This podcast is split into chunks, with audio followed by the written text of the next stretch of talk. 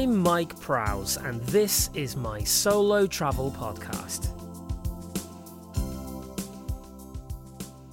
Your modern, fast talking, social media savvy racist places a great deal of value on England's folk heritage.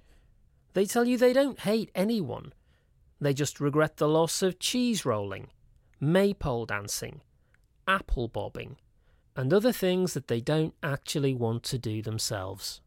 And I worry that our own distance from the bygone beliefs of our forebears is handing over our wonderful history to the racists, the Tommy Robinsons, the Marine Le Pens, the Lorraine Kellys.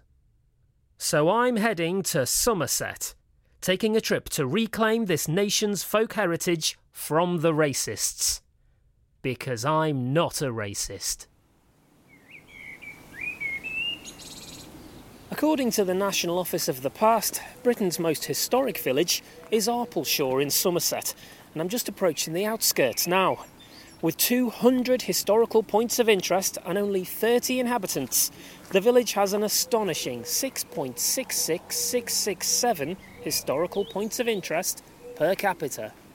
And Arpelshire isn't just rich in history, it also found fame on the big screen not so long ago when the makers of Star Wars The Force Awakens shot second unit footage of an abandoned farmhouse just there near the village, before returning to Hollywood and using the latest CGI techniques to transform it into Harrison Ford.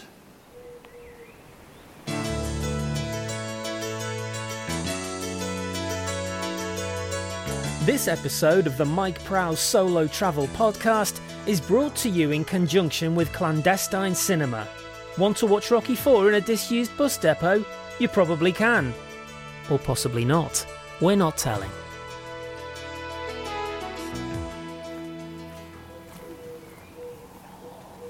At the heart of Arpelshire lies the Songbird Inn, a cosy little gem of a pub with two bars, a log fire, and accommodation upstairs.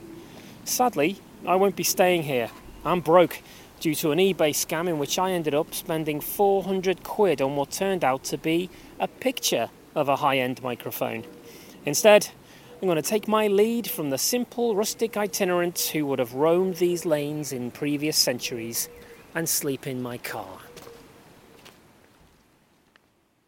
Earlier, in a section referring to two well known far right figures, Tommy Robinson and Marine Le Pen, I referred to Lorraine Kelly as a racist. I'd like to make it clear Lorraine Kelly is not a racist. This was an error on my part, caused by me accidentally copying her name from a retrospective I was writing about Carlton TV and pasting it over the name of Viktor Orban, leader of the Hungarian Fidesz party. I have offered to make a donation to a charity of Lorraine Kelly's choosing. Unfortunately, Lorraine has not only declined, she says she will now stop all of her previous charitable giving and tell everyone it's my fault. I am very sorry. If you're anything like me, the chances are you've been called a nincompoop a fair few times over the years. From benefits clerks to magistrates and the children of the street, its trisyllabic structure ending in that punchy double plosive has made it one of the nation's go to insults. But not many people know that there was, in fact, an original nincompoop. The entity in question was a mythical character thought to dwell in the village of Arpelshire. Local legends of the nincompoop were recorded by Dr. Johnson during a stay here in 1749, and the word was consequently adopted as a popular insult identified in medieval manuscript as a great beast beset by calamitous wings betwixt crack and nape, and thought to have the intelligence of twelve churchwardens, the nincompoop has loomed large in the imagination of centuries of Arpelshire residents. Mothers in the village are still heard to threaten their offspring that if they don't behave, the nincompoop will disable operating system updates on their iPhones. And at the village church, a grotesque statue of the creature clings to the steeple, defecating a stream of granite effluent onto the vestibule roof and the Songbird pub was up until five years ago known by its centuries old name, the Nincompoops Arsecloth. Let's have a look at it.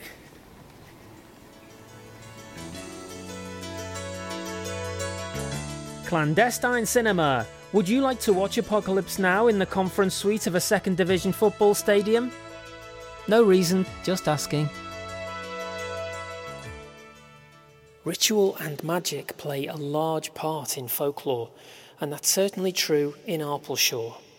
While other villages have their quaint customs and superstitions, the people of Arpelshire have for centuries been unstinting in their devotion to devil worship.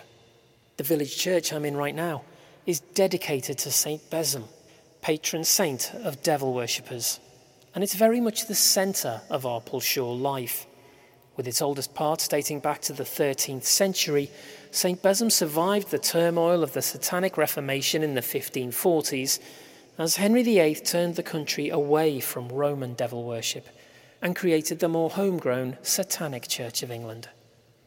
In this increasingly secular age, the village's black masses aren't as well attended as they once were. Just a few old dears donning the robes every Saturday night, picking up their ceremonial daggers offering their eternal master the entrails of a lamb, and steadfastly maintaining devil worship's place at the heart of English life. And it's not just black masses. Let's take a look at this notice board. Here we've got the Satanic Women's Institute, Satanic Boy Scouts, and of course, the Evil Mother and Evil Toddler Group.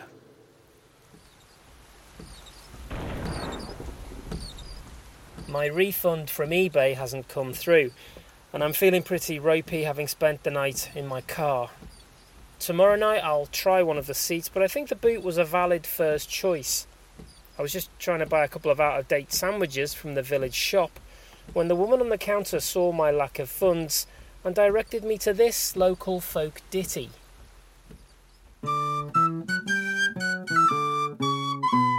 In Arpelshire, if loot ye seek, climb the steeple tall and bleak, place a shiny penny in yon nincompoop's foul beak. And he'll bestow his riches, riches, riches. Yes, he'll bestow his bounty, all the loot ye seek. But beware his stinking arse cloth, his arse cloth, his arse cloth, the fetid, stinking arse cloth. It actually makes me sick.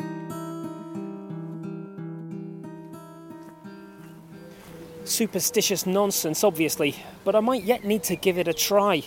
She told me some pretty interesting stuff about Arpelshire's inhabitants, too.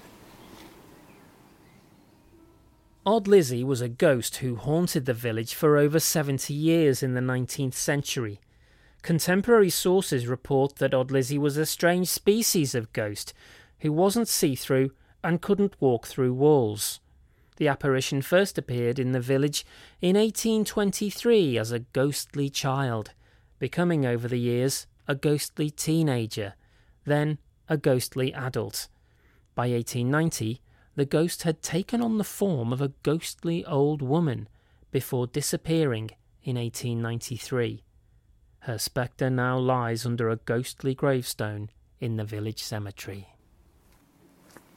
I'm standing outside Arpelshire's picturesque post office with its wisteria covered walls, wisteria covered windows, and wisteria covered doors.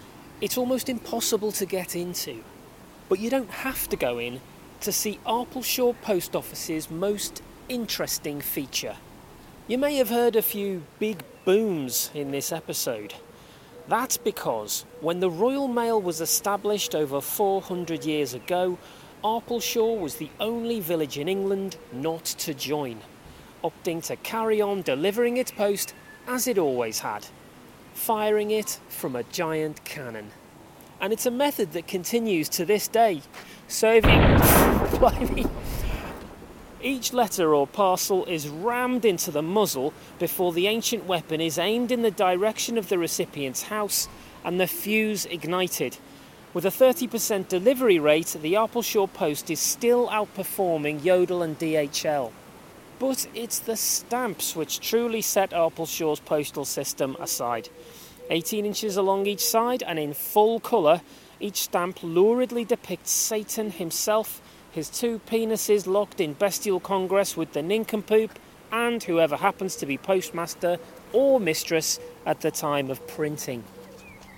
These remarkable stamps are unavailable outside the village, and sale to non residents is strictly forbidden. It's no surprise, therefore, that the village post office is under pretty much constant siege from philatelists. Resourceful stamp nuts have long secreted themselves in the post cannon in order to remove stamps from parcels, and many have found themselves fired into the air along with their prize. In 1874, the then record for the longest human flight was set by self styled King of the Stamp Collectors Saul Licktheback Sampson, who was blown 312 feet from the cannon, clutching his stamp directly into the side of a house. The householder wasn't in, so he was signed for by a neighbour.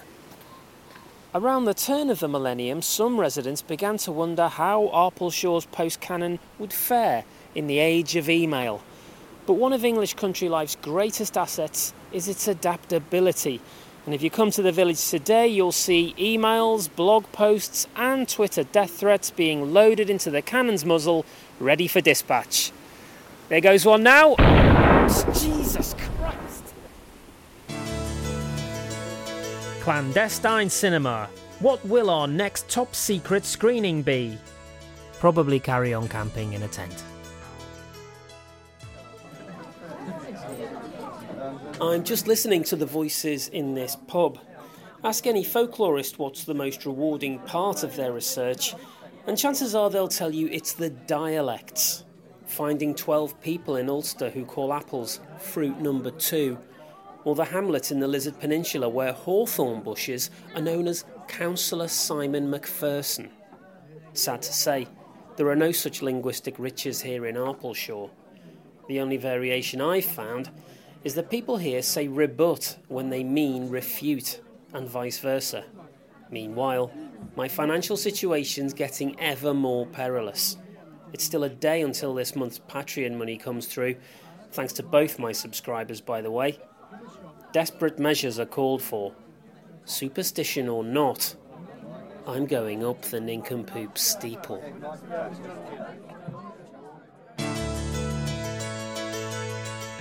Clandestine cinema. Films you've seen before, but more expensive.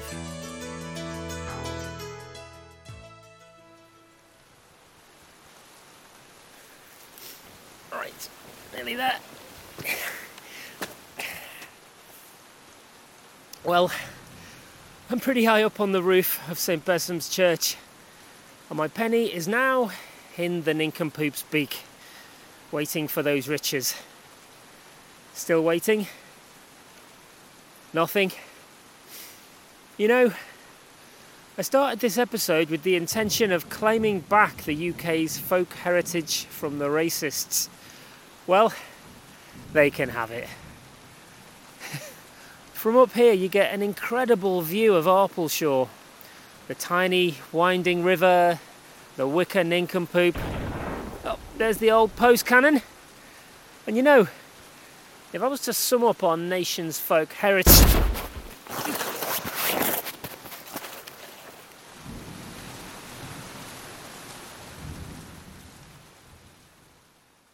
Two weeks have passed since an airborne Amazon package containing a DVD box set of every episode of Only Fools and Horses knocked me from the roof of St. Besom's.